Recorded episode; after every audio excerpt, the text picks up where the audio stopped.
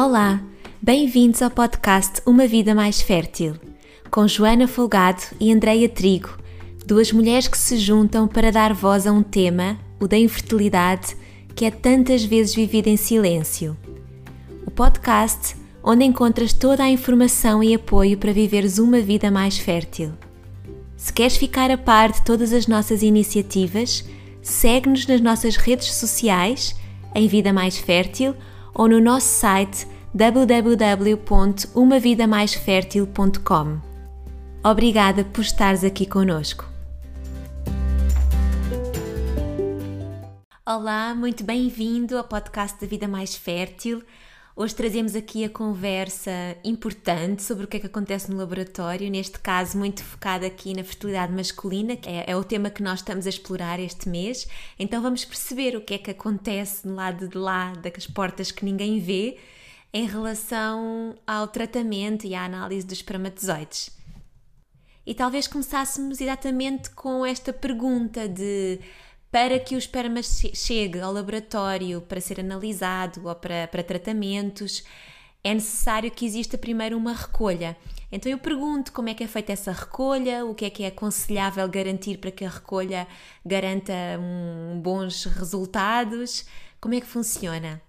Bem, uh, primeiramente queria agradecer o convite e, estar aqui falando um pouco mais sobre a parte do laboratório poder abrir um pouco as portas do laboratório para quem, quem estiver ouvindo, vendo com, com curiosidade, é sempre importante. Eu acho que é, é importante cada vez mais a gente deixar esses procedimentos um pouco mais transparentes. A paciente, eu acho que, que precisa saber o que acontece dentro do laboratório.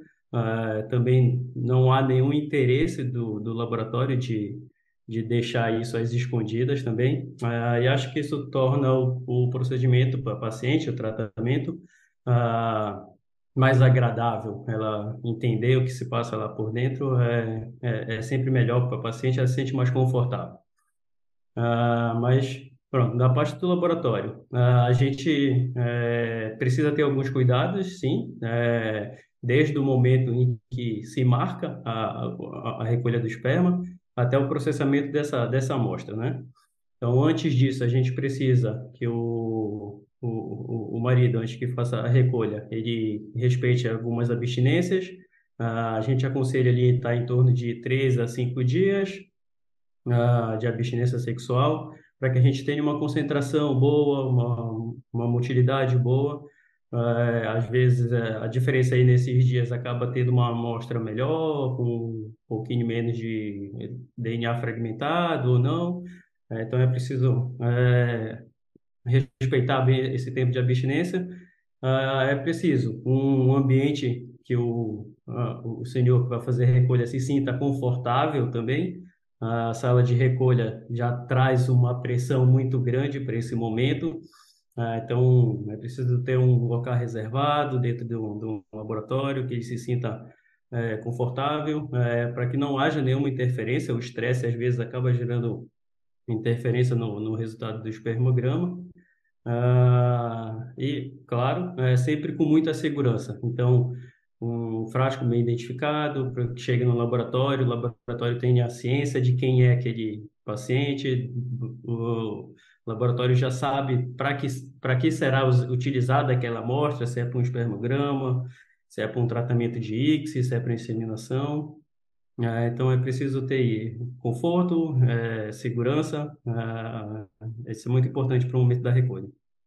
Uhum. Essa é uma pergunta interessante, que é, eu imagino que isto seja um medo presente em muitos casais, que é o que é que acontece depois quando levam a amostra Será que existe trocas?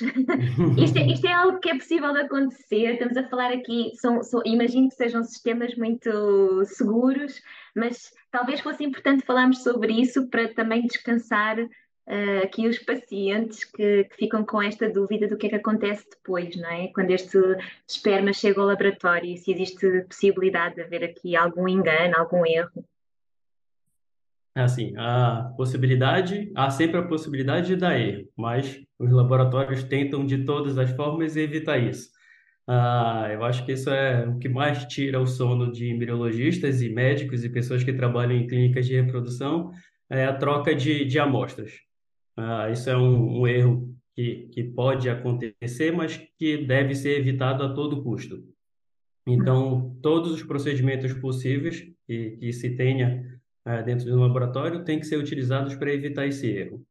Uh, quando o paciente deixa a amostra na, na, na janelinha de recolha, onde costumam deixar, uh, o frasco sempre tem que estar bem identificado, com nome, sobrenome do paciente, uh, o horário, a data que ele está fazendo a recolha, com as informações cruciais para lá dentro do laboratório, que muitas vezes nem é um, um embriologista que leva o senhor para recolha, pode ser uh, alguém administrativo da recepção, nem sempre é um, é um, é um embriologista que leva o senhor, então a gente muitas vezes nem enxerga sequer o, o, a cara do, do paciente. A gente só recebe o frasco ali, identificado, Uh, existem procedimentos hoje em dia manuais de identificação do paciente, que é como eu falei, a identificação mesmo, escrever o nome do paciente, o número do processo dele dentro da clínica. Uh, e existem hoje em dia que a gente utiliza no nosso laboratório uh, um sistema informático, que é uma identificação através de um chip que a gente cola no frasco de recolha. E o paciente, quando chega na clínica, ele ganha um processo, o programa é automaticamente uh, alimentado com o número desse processo do paciente e o chip dele, uh, que vai identificado ali no frasco, já é reconhecido por um, por um sistema, uh, computador, uh, que impede que haja trocas, se quer que amostras de pacientes diferentes fiquem próximas no momento da área de trabalho. Hum, ok, portanto há ali um espaço já reservado para aquilo que vai acontecer. E, e quando chega então essa recolha, o que é que é feito? Quais é que são os procedimentos? E podemos falar aqui se é para o caso de fazer uma análise de espermograma ou no caso um tratamento, quais é são estes procedimentos? Ah, o senhor é encaminhado para a sala de recolha, como falei antes, é pedido que ele tenha respeito de tempo de abstinência, ele é encaminhado para a sala de recolha, a amostra chega ah, ah, no laboratório, se já for um paciente nosso da clínica, a gente já sabe mais ou menos, de acordo com o espermograma que ele fez, é, o tipo de tratamento. É, a concentração, a motilidade, a morfologia, ela vai influenciar no tipo de tratamento que aquele casal é, é, é encaminhado. Ah, então, dependendo do, do, do, tipo de tratamento, ele é, é passado por um processamento, que a gente fala, chama de capacitação espermática, ou seja, tentar selecionar só aqueles espermatozoides móveis e com uma boa morfologia, uh, para o tratamento uh, que ele vai ser indicado. E todos aqueles que não têm mobilidade ou que já estão mortos na amostra uh, são separados nesse processamento. Como é que se faz essa seleção? É, é, feito com meios de culturas especiais, que a gente usa próprios para espermatozoide.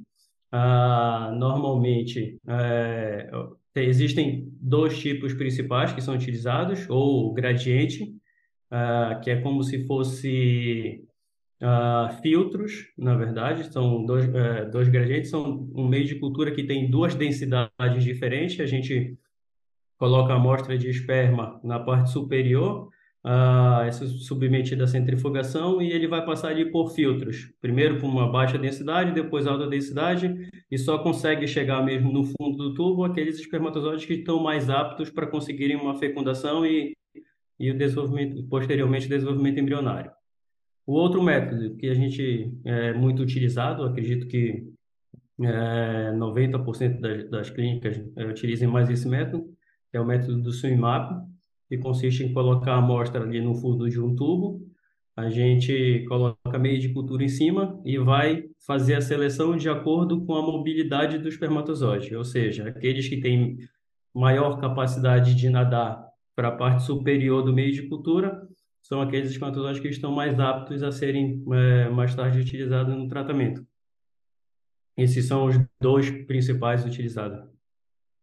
Muito bem. Então, fazendo esse processo de seleção, determinam-se quais é que são aqueles que vão prosseguir, não é? Sim. E, e depois?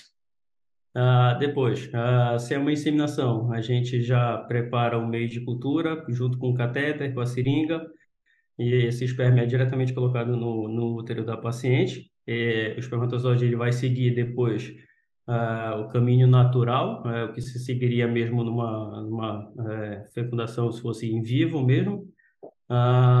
É, Espera-se que o espermatozoide chegue até o óvulo, que está aí à espera dele, e siga o desenvolvimento embrionário. Se for para uma FIV clássica, a gente coloca o espermatozoide dentro de, um, de uma placa de cultura com os óvulos, é, só estando ali no mesmo ambiente, e ele vai seguir a, a fecundação dos caminhos naturais, com, é, não tem nenhuma interferência ali direta do embriologista. Ou a mais utilizada hoje em dia, que é a, a ICSI, que é uma técnica que a gente injeta diretamente o espermatozoide no, no óvulo. Então, a gente tem o, o óvulo já maduro, o espermatozoide a gente vai é, dentro de uma placa própria para captar o espermatozoide, a placa de ICSI, selecionar o espermatozoide que tem melhor morfologia, coloca ele dentro de uma agulha com a ajuda de um, de um micromanipulador, a gente vai diretamente é, dentro do ovócito e já deixa o espermatozoide ali para ele seguir o desenvolvimento embrionário. Uhum. Nesse caso da ICSI, é, é, natural haver a dúvida, não é? De, mas como é que se vai selecionar um no meio de todos os um outros? De milhões. Como é que se sabe que é o melhor? Uh, como é que se consegue ter essa informação? Uhum. Uh, a ela é feita no, no sistema de, de micromanipulação, um sistema de visualização no microscópio que tem um aumento de até 100 vezes. Uh, então, a gente consegue avaliar bem a morfologia do espermatozoide. Ele tem cerca de 5 micrômetros, mais ou menos, de, de espessura. Uh, a gente consegue avaliar uh, o espermatozoide, olhar bem na cabeça do espermatozoide e ver se ele tem um acrosoma uh, bem formado, se a cabeça dele está com um diâmetro bom, se tem um tamanho bom, a forma, se está tudo ok.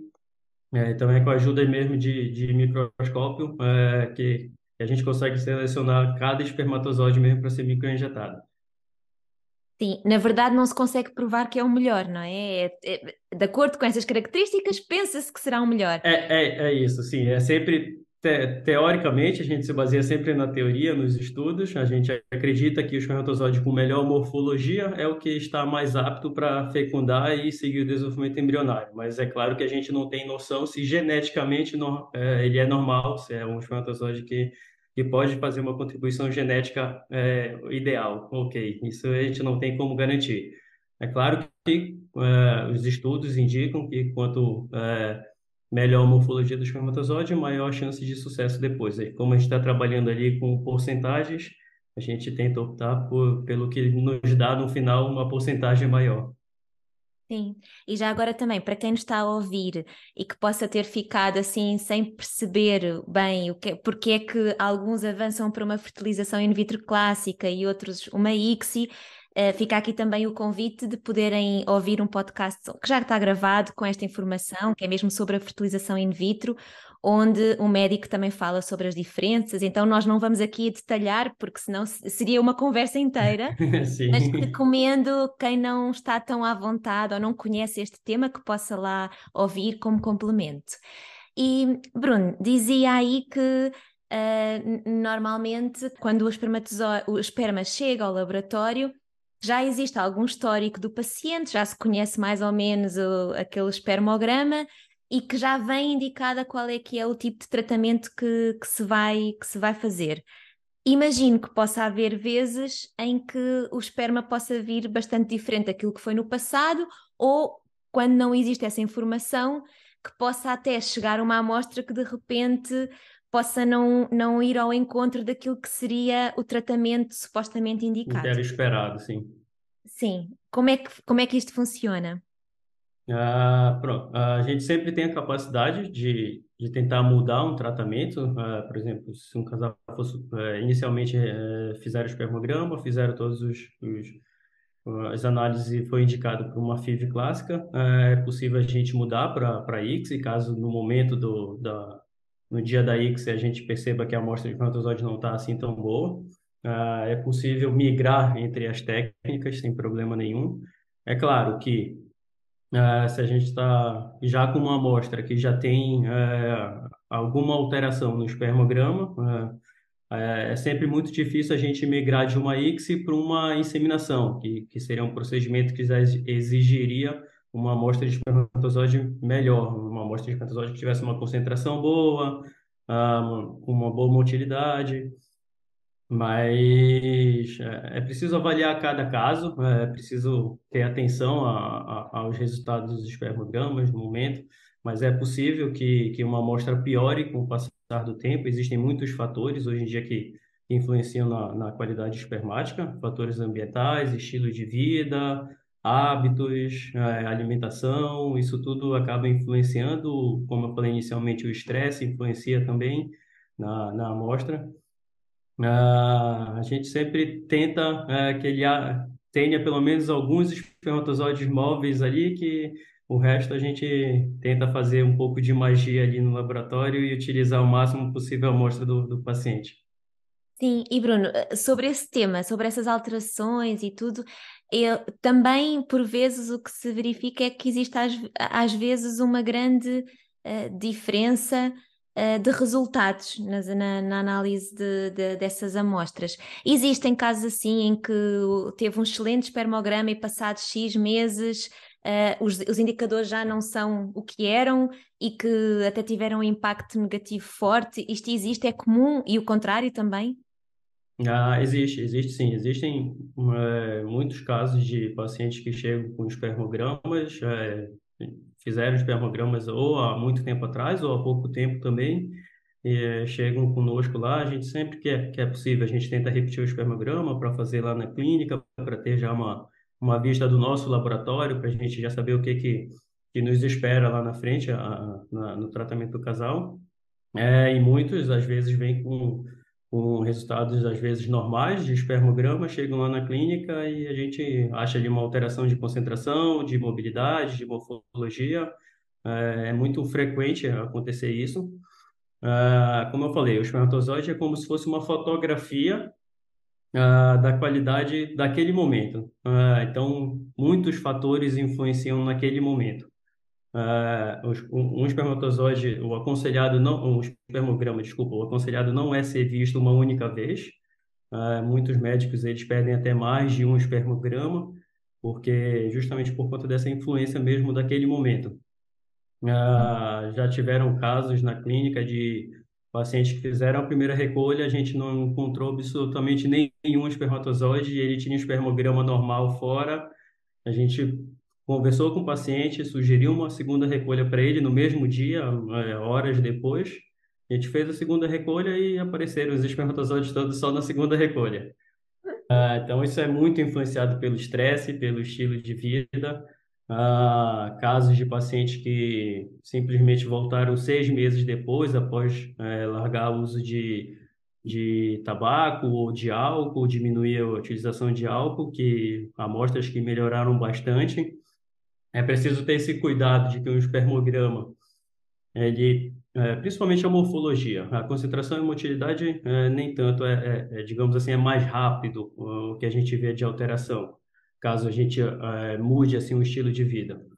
Mas em relação à morfologia, a, a espermatogênese, ou seja, a formação do espermatozoide, ela dura cerca de três meses.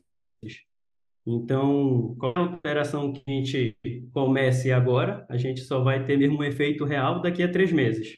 Então, precisa respeitar também esse tempo, dependendo do que for a alteração. É preciso que seja uma, uma, uma, uma mudança da rotina real e que seja prolongada. Uhum. E, e, Bruno, falava aí das várias análises que são feitas ao espermatozoide, não é? Os vários uhum. parâmetros, a concentração, a mobilidade, a morfologia. Quais é que são mais importantes ou impactantes para o avançar do tratamento? Ou quais é que são aqueles que, que se consegue, porventura, ultrapassar melhor e outros que nem por isso, para técnicas de, de procriação? Uh, eu, eu, diria assim que os três são, são muito importantes, porque um espermatozoide que não tem uma concentração, vamos supor, de mais de 500 mil, já torna o procedimento assim um pouco mais complicado. Uh, já não tem indicação para fazer inseminação, uma FIV clássica já fica prejudicada, se calhar só consegue fazer a ICSI. Uh, eu diria que, que os, os três, os, três, uh, os, os, três fatores devem ser avaliados em conjunto, mas a morfologia uh, é uma das que tem mais impacto na qualidade embrionária, então, sucessivamente, numa, no sucesso de, de, de um tratamento. Mas também, com a ajuda da ICSI, é uma das que a gente mais facilmente consegue é, ultrapassar, porque o embriologista vai poder avaliar espermatozoide por, por espermatozoide. E se numa amostra a gente tem 1% de morfologia normal, para ser considerado normal, precisa ter uh, ah, 4% ou mais. Se a gente tem 1% só de amostra é, do espermatozoide normal, a gente está trabalhando com uma amostra que tem mais de milhões de espermatozoides, então ainda assim são muitos mil espermatozoides normais que tem na amostra. Então, com a IX a gente consegue ultrapassar essa mais facilmente. Mas uh, para um sucesso de tratamento, a gente sabe que, que uma morfologia acaba sendo mais importante porque ela vai influenciar mais lá na frente, no, na qualidade embrionária. Uhum. O que é que se avalia concretamente na morfologia? O que é que se avalia concretamente na motilidade, por exemplo? E mesmo na concentração? Porque, não é? Como é, que se, como é que a olho humano se consegue uhum. Concluir que eles são milhões? E são bons ou não, né? E são bons ah, ou não, que às vezes pode colocar a dúvida nas pessoas, mas com que critério é que isso é avaliado? É assim mesmo tão objetivo? Como é que isso se avalia?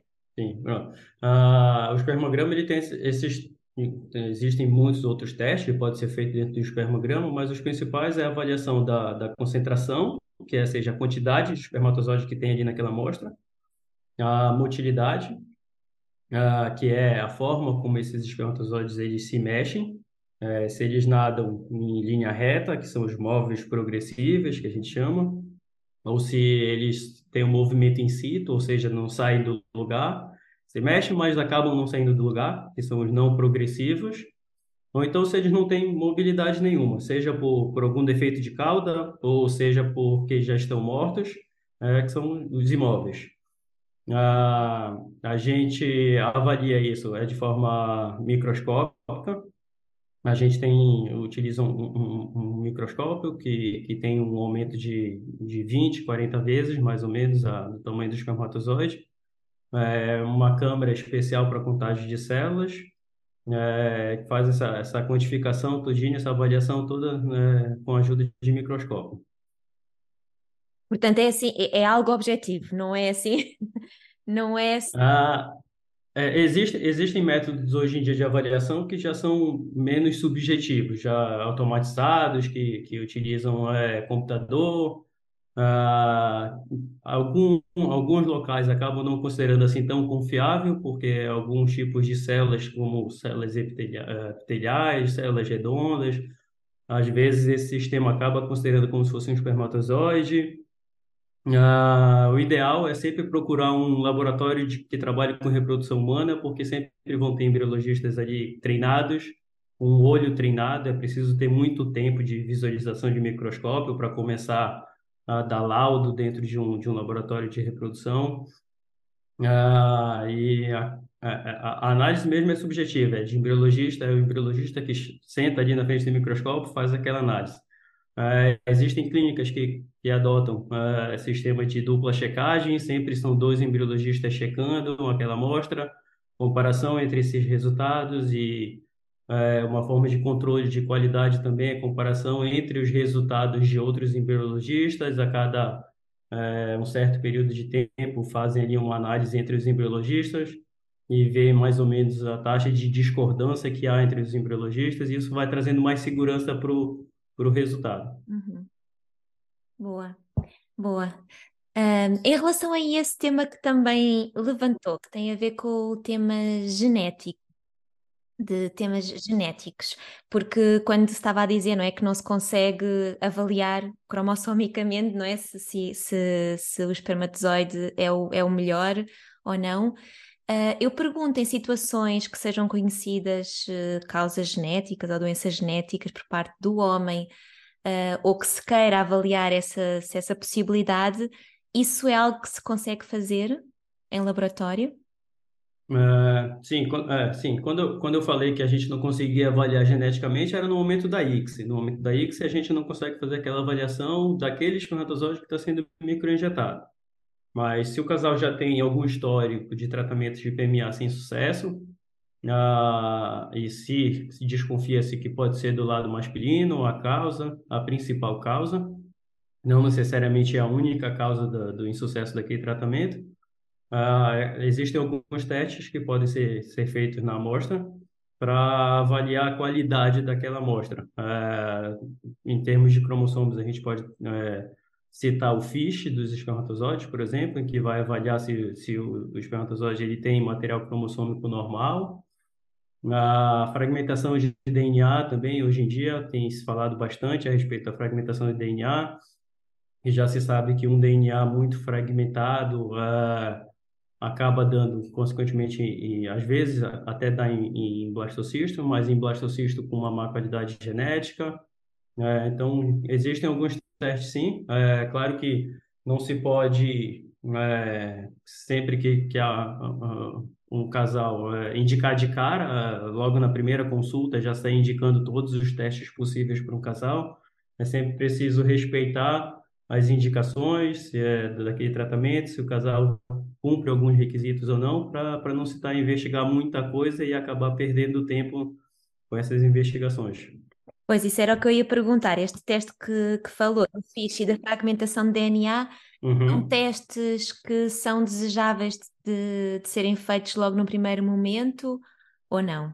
É, eu acredito que não. Uh, é preciso uh, conhecer primeiro o casal. Uh, primeiro, poderia começar com o espermograma, ver como, como qual, qual, o resultado do, do espermograma, entender um pouco da história daquele casal. Uh, agora, o teste de fragmentação nem sempre vai nos dar logo um resultado capaz de ter uma aplicação ou um tratamento, nem sempre vai nos dar. Pode nos dizer que, olha, o motivo da, do insucesso é, pode estar ligado a essa alteração do, do, da fragmentação do DNA.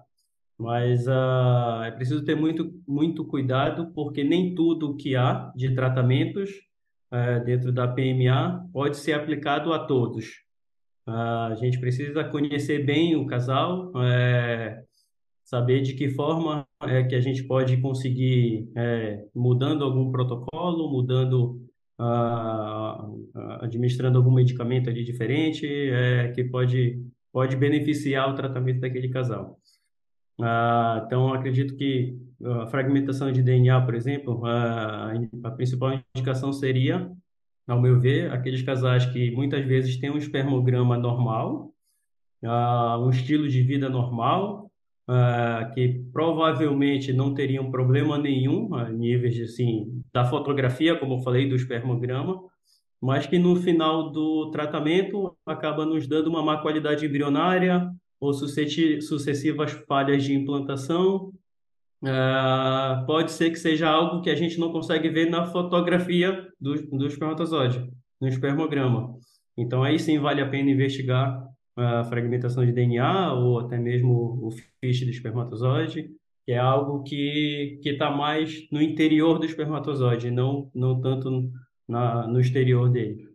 E é possível, com essa informação complementar, desse, dessa informação de mais profundidade e de mais interior, fazer algo diferente para potenciar tratamentos a futuro ou é apenas indicativo de possivelmente a causa é esta, mas também não há nada que possamos fazer? O que é que se faz com essa informação? Ah, sim, é, é, é, sempre possível a gente, a gente propor alterações né? na tentativa de melhoria, como eu falei, é, hábitos saudáveis é, influenciam bastante, tipo de alimentação, né, estilo de vida, tabagismo, ou, é, utilização moderada de álcool, isso tudo influencia na, na qualidade espermática. Só que a gente vai ter um ganho daqui a pelo menos três meses, que é o tempo que demora na formação do espermatozoide. Ah, mas às vezes é, uso de medicamentos também é, existem muitos protocolos com a utilização de antioxidantes suplementação vitamínica vitamina E é, é L-carnitina também. Existem muitos protocolos hoje em dia de, é, com utilização de medicamentos de fármacos na tentativa de melhoria. Mas é, como eu falei principalmente em relação aos fármacos é preciso ter cuidado porque a gente não sabe até que ponto o organismo daquele paciente é, é, é, é consegue é, suportar a utilização. Nem, nem todos os, os pacientes eles conseguem metabolizar os antioxidantes ou a L-carnitina. Então, se, por exemplo, a gente é, passa para um, um, paciente a utilização de antioxidante ele não é capaz, o organismo dele não é capaz de metabolizar o antioxidante, a gente vai estar cada vez mais piorando uh, a qualidade espermática e não melhorando.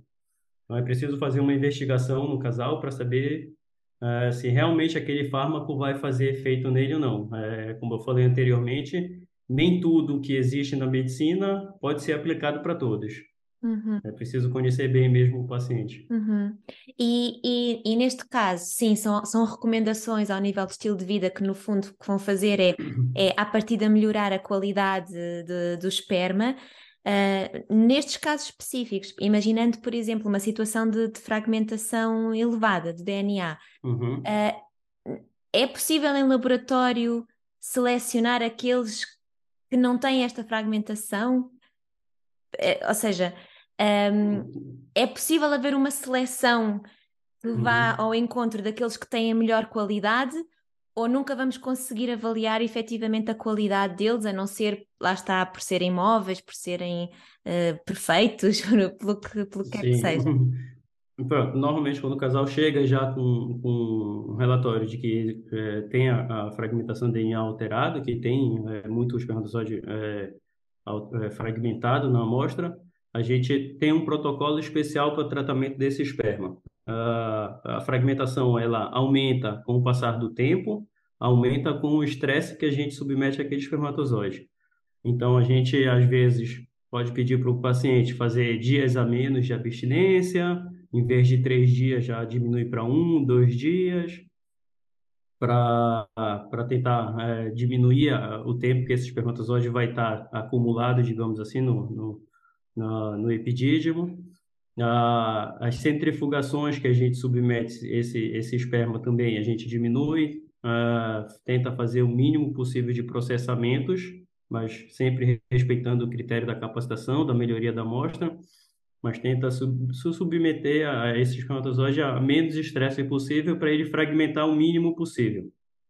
Ah, existem outros tipos também de, de seleção, como ah, colunas MACs, que são utilizadas em, em, em, alguns laboratórios. Não tem uma aplicabilidade assim é, tão efetiva. Ah, os trabalhos é, tem, que têm citado as colunas MACs, eles não tem assim um efeito muito grande, ou seja, às vezes o investimento acaba não valendo a pena é, no resultado final. Uh, existem também as placas Pixis, que podem ser indicadas para DNAs que têm fragmentação alterada.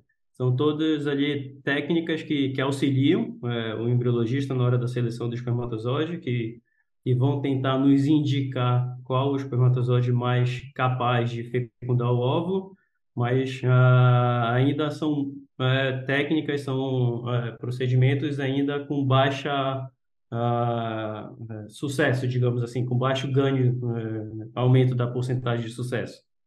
Sim. Mas a gente, como a gente está falando de um tratamento que acaba sendo muito caro, tanto financeiramente quanto psicologicamente falando para o casal, qualquer porcentagem ali de ganho, 1%, meio por cento já é um absurdo, já, já é uma, uma melhoria muito grande, né? Sim. Então, assim, a gente precisa, no final das contas, pesar o que, que realmente vale a pena investir, é, que vai nos realmente trazer é, sucesso naquele tratamento e se realmente é indicado para aquele casal. Uhum. E Bruno, falava aí também do outro teste, do FISH. O que é que avalia Sim. o FIS? Adiantou aí um pouquinho, mas pudesse falar um pouco mais sobre isso? Pronto, o, o FIS de espermatozoide é basicamente para a contagem do, dos cromossomos mesmo, para saber se o espermatozoide ele tem é, todos os pares de cromossomos normais, ah, para ter uma fecundação normal. Uhum. E o que é que, depois tendo essa informação, o que é que se pode fazer também com ela? Também a recomendação é sempre estilo de vida e tudo, mas a nível do laboratório há algo que se possa mudar para que para ajudar? Uh, em relação ao FISH, uh, não, não porque a gente já está falando a nível uh, cromossômico. se o paciente ele tem uma, uma alteração do, do, do FISH, já é mais difícil de, de, de mudar. A gente já está falando mesmo de material cromossômico, se ele possui é, todos os cromossomos normais, se, é, então já, já não tem como a gente é, mudar algo no laboratório é, para tentar contornar essa, essa alteração. Uhum. No fundo, só vai ditar, só vai ajudar é, é, saber qual é que é a probabilidade ou não de sucesso de um tratamento, é isso? Isso, isso se a gente pode utilizar aquela amostra ou não. Ok. Portanto, este, este teste do FISH é feito para um dado tratamento, para uma amostra que vai ser utilizada num tratamento, ou é numa análise genérica, como é um espermograma, só para, só para o, o homem ter essa informação? Uh, não, normalmente é só um, um teste extra uh, que, que se passa, uh, não é indicado para todos os casais fazerem, mesmo é só para aqueles casos em que a gente já já está fazendo muitos tratamentos, sucessivas transferências e não consegue obter sucesso, não consegue sequer uma, uma um beta positivo. então, o FISH às vezes nos responde que, olha, tem uma alteração ali naquele espermatozoide, uh, então uh, provavelmente todos os embriões que formarem desses espermatozoides vão ter alterações genéticas também e não vale a pena a transferência desses embriões. Uhum. E isso será uma, isso será uma realidade para aquela recolha de espermograma ou, ou poderá alterar-se numa próxima recolha essa informação ser alterada? Uh, não, não. Ele sempre vai ter mesmo aquela, aquelas alterações. Ok, é mesmo uma, a nível estrutural. Sim, a nível estrutural. Ok, muito bem. Já agora, então, uma pergunta que normalmente nos fazem, que é se, se nós conseguimos saber, neste caso vocês, se vocês no laboratório conseguem saber se uh, o, o avanço do, depois do embrião para estados de, de, de blastocisto, portanto, todo, todo o desenvolvimento de, do embrião Uh, e depois a implantação, se havendo insucesso, tanto na parte da fecundação como ou, ou na parte da implantação, se se deveu ao espermatozoide. Se, se nós uhum. conseguimos em algum momento dizer isto não evoluiu porque o espermatozoide não era bom, não tinha boa qualidade, ou se esta é uma informação que nunca se consegue saber. Uh, é, é, a gente sempre costuma falar para os casais que é muito difícil de ter essa resposta. Uh, é claro que uma amostra de espermatozoide normal uh, tende a dar bons resultados, assim como uma amostra de espermatozoide que tem alterações eh, tende a ter uma taxa de sucesso menor. mas é muito difícil de dizer até que ponto é que a, a principal causa foi é, masculina ou a principal causa foi feminina, se foi do ovócito ou do espermatozoide. Ah, é muito, realmente muito difícil de dizer isso, não, não existem testes capazes de indicar que a culpa foi né, do espermatozoide ou, ou, foi do óvulo. Ah, a gente sabe que ah, o óvulo é, tem uma influência muito grande na formação do embrião, que que por muitas, uh, muitos trabalhos indicam que tem maior influência até do que o espermatozoide. Uh, que, ou seja, como se um, um, óvulo de boa qualidade fosse capaz de uh, contornar ali uh, uma má qualidade espermática. Uh, mas o espermatozoide também tem metade da contribuição de todo esse processo. então, Uh, é preciso, no final das contas, é, ter sempre um equilíbrio ali entre os dois. É, o ideal é, claro, ter tanto óvulo quanto espermatozoides de excelente qualidade. A gente sabe que nem sempre é possível, uh, mas uh, justamente por isso, por, por, por, não ter uma, uma ferramenta capaz de identificar o, o problema, que, que, que, torna praticamente impossível indicar qual foi a causa daquele insucesso. Uhum. E Uh, isso, era, isso era o que nós todos gostaríamos de poder ter a resposta, não é? Ah, sim, isso sim, já seria, já diminuiria muitos passos ali naquela caminhada. É verdade.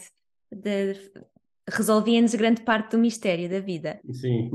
Um, uma pergunta, estava, estava a pensar enquanto estava a ouvir a resposta, um, no tema de pessoas, pessoas que passam por vários insucessos, por exemplo, de uma fertilização in vitro, passam uhum. por insucessos ou porque não chega ao estado de blastocisto ou porque vem uma falha de implantação. Existem uh, coisas a nível do laboratório que possam ser feitas, alteradas, para que se tente algo diferente uh, que promova mais esse sucesso? Uh, a, gente, a gente sempre pode alterar até o momento da produção dos embriões. A partir do momento que a gente já tem os embriões prontos, já, já torna mais difícil assim é, qualquer interferência da parte do laboratório. Uh, uma vez os embriões prontos, o que a gente pode fazer é, são as biópsias embrionárias, que é para avaliação realmente do, dos cromossomos ali dos embriões. Uh, mas as principais alterações que a gente pode é, modificar dentro de um laboratório para aumentar a taxa de sucesso das pacientes são feitas antes. Então, é a estimulação da paciente, uh, o tratamento do, daquelas células ali dentro do laboratório, sempre ter muito cuidado com temperatura, a iluminação, é, o tempo que, esse, que essas amostras são colocadas no nosso ambiente. A gente sabe hoje em dia que a gente precisa ter um ambiente muito controlado para essas células. Uh, então, o máximo de tempo possível que elas passam aqui no exterior é, é um estresse que a gente está ocasionando nas células e isso vai influenciar depois lá na frente na, na taxa de sucesso do paciente. Uh, então, quanto mais controle se tem dentro de um laboratório, uh, maior vai ser a taxa de sucesso da paciente. Uh, então, é nesse modo que a gente consegue ali é, influenciar, digamos assim. Quanto mais cuidado a gente tem com a célula, melhor vai ser o tratamento da paciente Uh, e é isso que a gente tem que tentar fazer. Sim. É assustadora a quantidade de, de variáveis que, que, influenciam de facto. Ah, sim. Cada, cada tratamento é incrível. E, e Bruno, falava aí de, da biópsia embrionária. Quero falar sim. um pouquinho mais sobre isso, o que é que é, em que situações é que se faz, o que é que se pode concluir daí, como é que é o procedimento em si, porque também algumas pessoas receiam essa intrusão na uhum. célula. Pronto, uh, é, é, um procedimento uh, feito no laboratório, é um pouco delicado. Uh, a gente é, normalmente faz biópsias de embriões já em forma de, em estado de blastocisto. É, consiste na retirada de algumas células do, do embrião, ali do trofoblasto, que são as células que ficam ao redor do embrião. Essas células elas são guardadas, são enviadas para o laboratório de análise genética é, lá nesse laboratório eles vão analisar se é, cromossomicamente falando se aqueles é, embriões, aquelas, na verdade, aquelas células que a gente viu são normais ou não, se tem alguma alteração, algum ganho, alguma perda de cromossomos, uh, ou se são embriões com, com número cromossômico normal, ou seja, tem maior chance de sucesso. Não é uma técnica que vai melhorar a qualidade do, do embrião que você tem, é apenas uma técnica que vai nos indicar qual o embrião mais provável de conseguir uh, o sucesso na, da, da, da, transferência.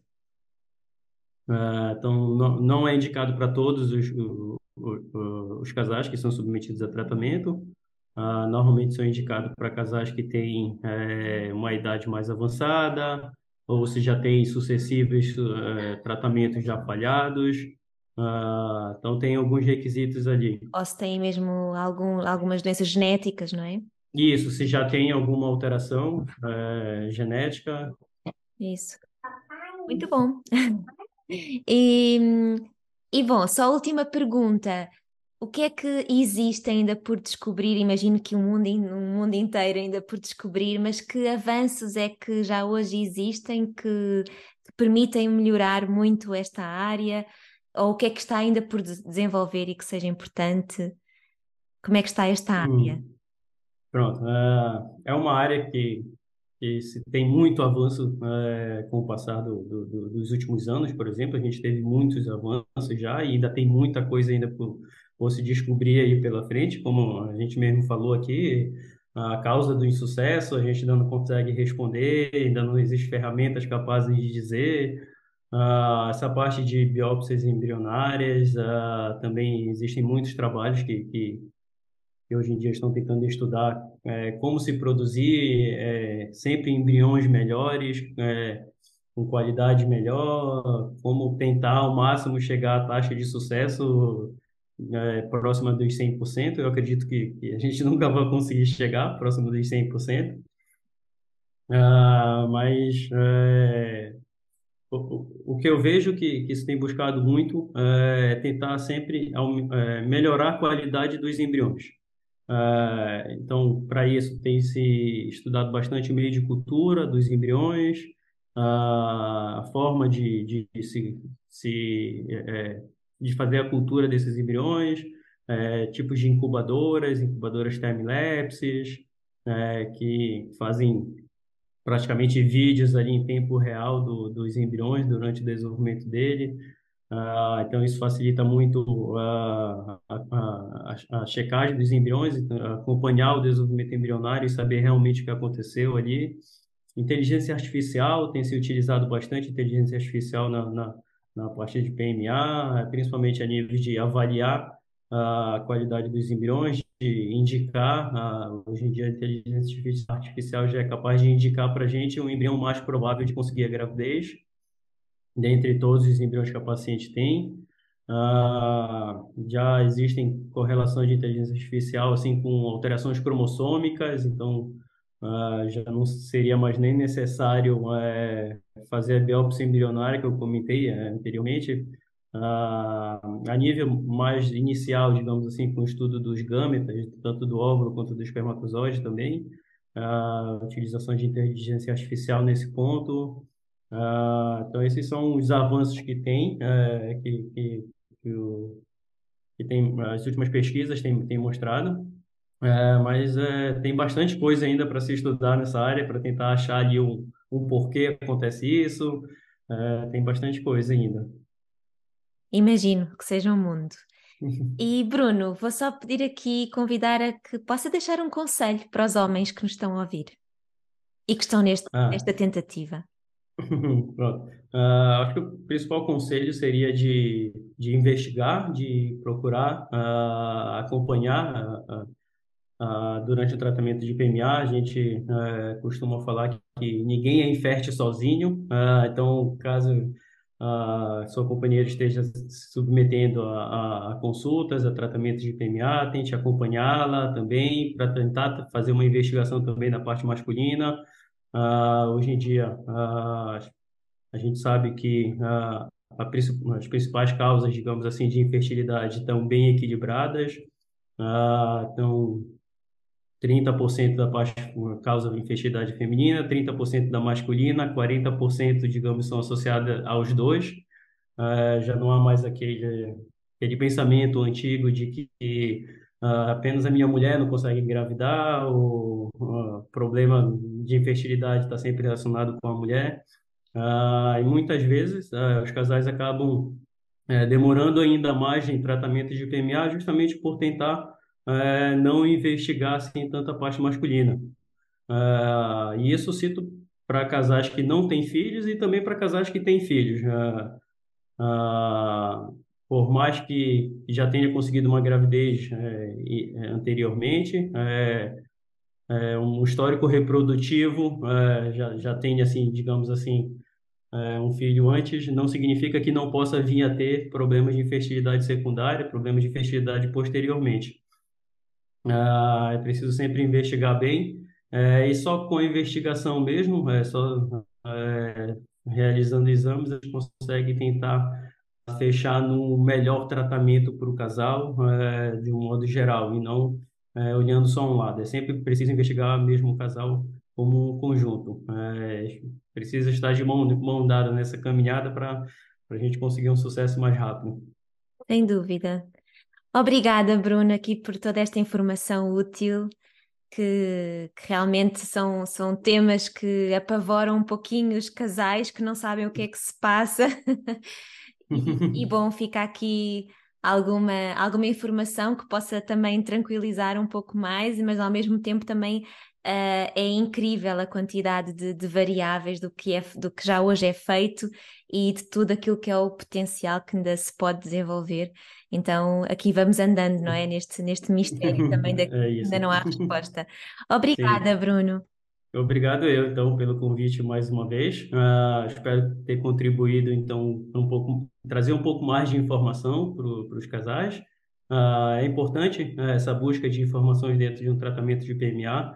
Uh, muitas vezes acaba auxiliando até mesmo os médicos no, no, momento da consulta. Quanto mais informações o casal tem, uh, fica até mais fácil da gente expl explicar o procedimento, de tentar uh, chegar junto, casal, médico, a, a, uma solução para a infertilidade.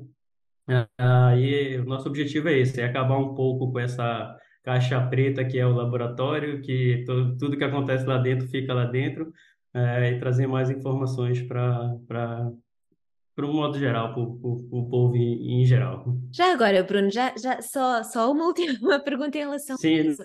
O, é, os casais que, que estão a escolher uma clínica e obviamente que querem avaliar não só o médico, mas a, a clínica em si, e o laboratório é de facto algo muito importante. O que é que os pacientes podem fazer para melhor avaliar uh, a, a, qualidade do laboratório, dos embriologistas? O que, é que, o que é que o Bruno aconselha nesse caso? É uma pergunta assim difícil, eu imagino. Mas se ah, tem alguma é, dica? Eu aconselharia os casais é, investigarem mesmo, irem atrás dos resultados, das taxas de sucesso, no momento da consulta, tirem todas as dúvidas que tiverem antes de começarem o tratamento, Uh, acho que nesse momento nenhuma dúvida é absurda. Uh, se é dúvida, tem que ser esclarecida naquele momento, seja com o médico ou, se for preciso, chamar alguém do laboratório para conversar também. Uh, o pessoal do laboratório também sempre tem que estar disponível para tirar as dúvidas da parte do laboratório.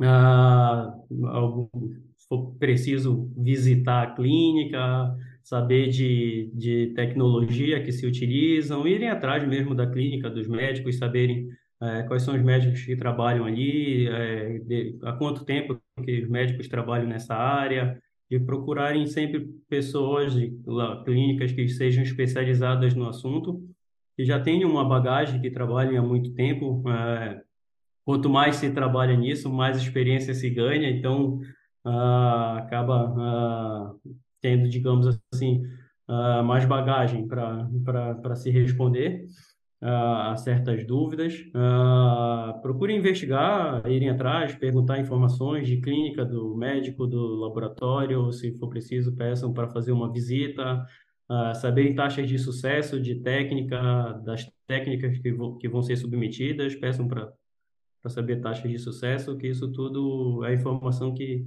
eu, a clínica e o laboratório têm que, têm que, que estar pronto para responder. Muito bem, obrigada. Obrigado, eu.